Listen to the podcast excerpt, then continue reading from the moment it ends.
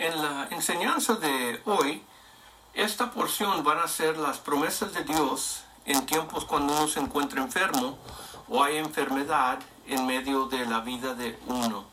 Esta viene siendo la segunda parte de la enseñanza completa eh, que habíamos empezado hoy en esta mañana sobre las promesas de Dios cuando uno se encuentra en crisis. Vamos a estar leyendo varias escrituras y explicando un poquito lo que Dios ha prometido en su palabra sobre situaciones cuando hay enfermedad o uno se encuentra enfermo. Dios ha hecho provisión a través y por medio de Jesucristo cuando Él fue al Calvario. No nomás uh, compró la redención para nuestra alma de que fuera perdonada de nuestros pecados y el hombre nuevo sea criado y el hombre viejo sea crucificado, pero Dios ha hecho provisión para el cuerpo físico también. La escritura dice que por las heridas de Jesús, por sus llagas, nosotros hemos sido curados. El profeta Isaías vio a antemano, como unos 600, 700 años antes de que Jesús apareciera, él vio de que el maestro iba a ser azotado y él escribió que por las heridas de él somos sanados. Pero Pedro vio para atrás al pasado de lo que ya había acontecido y él dice por las heridas de Jesús nosotros ya fuimos curados. Dice la escritura en el libro de Tercera de San Juan, en el capítulo número uno, en el verso 2, dice, Amado, yo deseo que tú seas prosperado en todas cosas, que tengas salud, así como tu alma está en prosperidad. Y hablando un, un poquito de esto, normalmente cuando la palabra prosperidad es mencionada, la gente mira ah, las señales de dólares en sus ojitos. Pero en realidad de ser prosperado es de ser bendecido con Dios o por de parte de Dios en su vida, de tal manera de que la bendición es suficiente de que alcanza a otros. Y si uno sinceramente considerara que uno está próspero en su vida, eso no de entender que uno tiene riqueza si uno está enfermo. Eso no de entender que uno está sano en su cuerpo y uno está pobre. Pero significa que la provisión de Dios ha sido suficiente para que uno tenga, para que uno ande en la salud que Él ha hecho provisión para nosotros y de que nuestra vida espiritual sea una que agrada a Dios, verdaderamente prosperar en ese sentido Así que nuevamente, amado, yo deseo de que tú seas prosperado en todas cosas y que tengas salud así como tu alma está en prosperidad. Yendo a otra escritura, dice en el libro de San Mateo, el capítulo 9, el verso 35, que Jesús rodeaba por las diferentes ciudades y las aldeas, ah, enseñando en las sinagogas de ellos en los días cuando él anduvo aquí en la tierra, predicando el Evangelio del reino. Noten lo que él predicaba, las buenas noticias del reino de los cielos, tanto como en el Padre nuestro, Padre nuestro ah, que estás en el cielo, santificado sea tu nombre, vénganos tu reino. Ese es el reino que Jesús predicaba, que ese reino viniera aquí a esta tierra, habitara entre los hombres y que Dios tuviera aquí en esta tierra hombres y mujeres por la cual él pudiera reinar aquí en esta tierra para introducir su reino.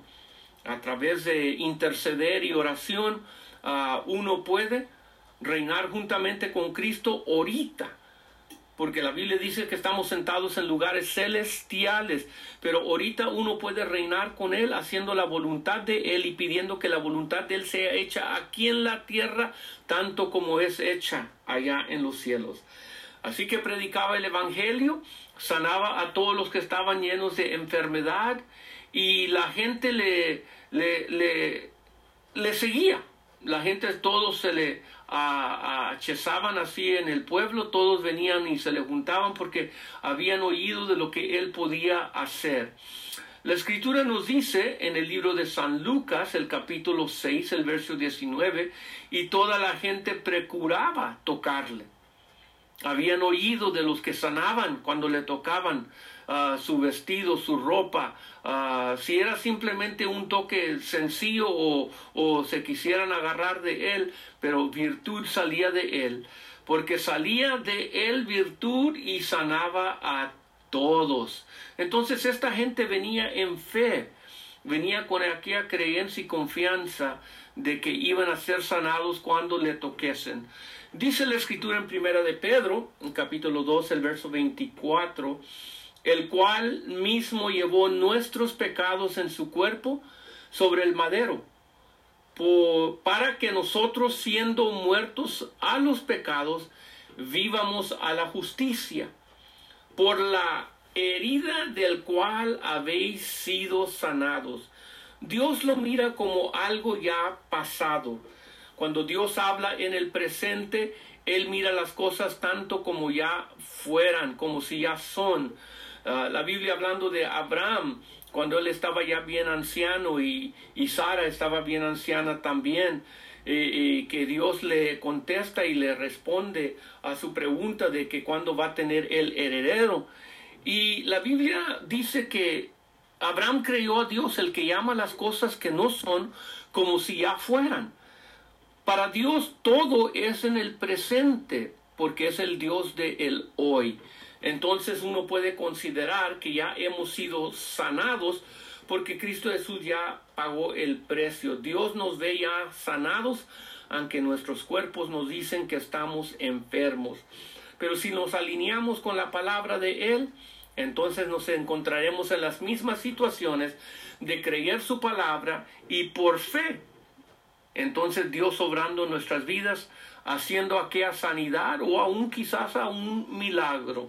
Si lo dejamos a Dios que opere en nuestras vidas, hasta los dones del Espíritu Santo pueden operar y puede ver sanidades o milagros a través y por medio de eso también.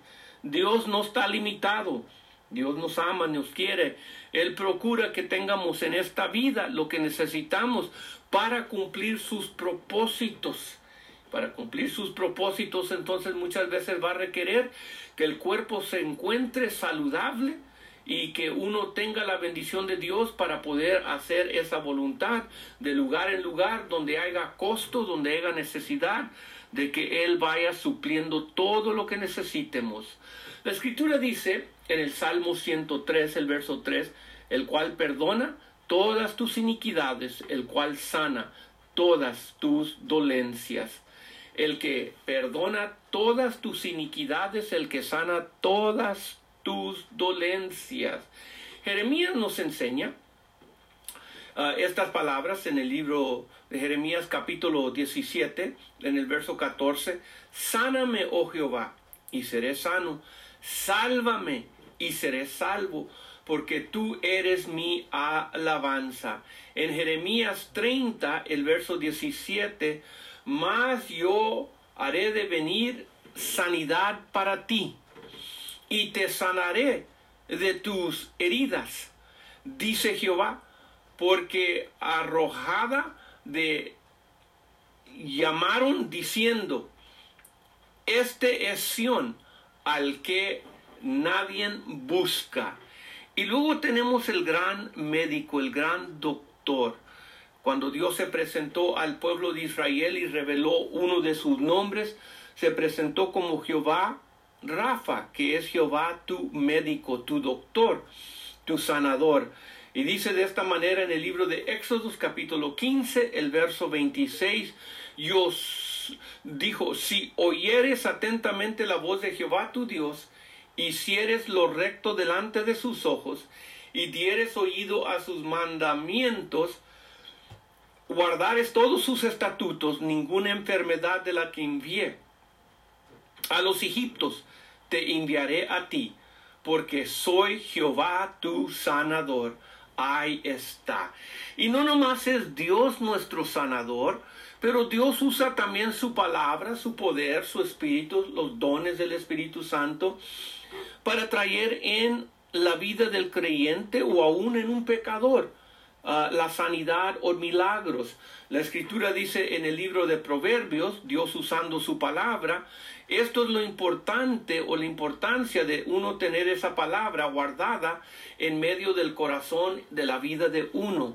Dice en el capítulo 4, en el verso 20, Hijo mío, estar atento a mis palabras, inclina tu oído a mis razones.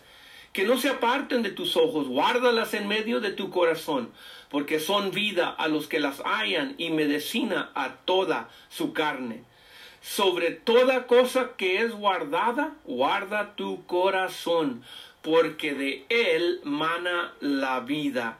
De allí fluye todo.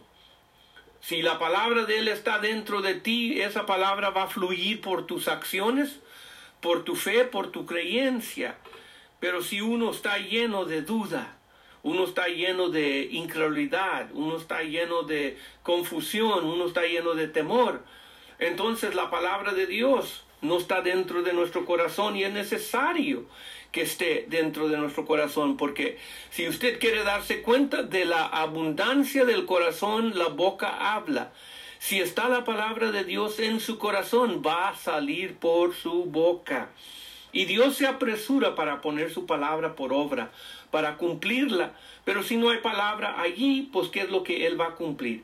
Fíjense en lo que dice el Salmo 7, 107, el verso 20 dice, envió su palabra y curólos, librólos de su ruina. ¿Qué fue lo que Dios envió? ¿Una píldora? Envió ah, un remedio, no, envió su palabra en este caso. Y la palabra de Dios fue lo que los libró de su ruina, pero esa, esa misma palabra también fue la que los curó.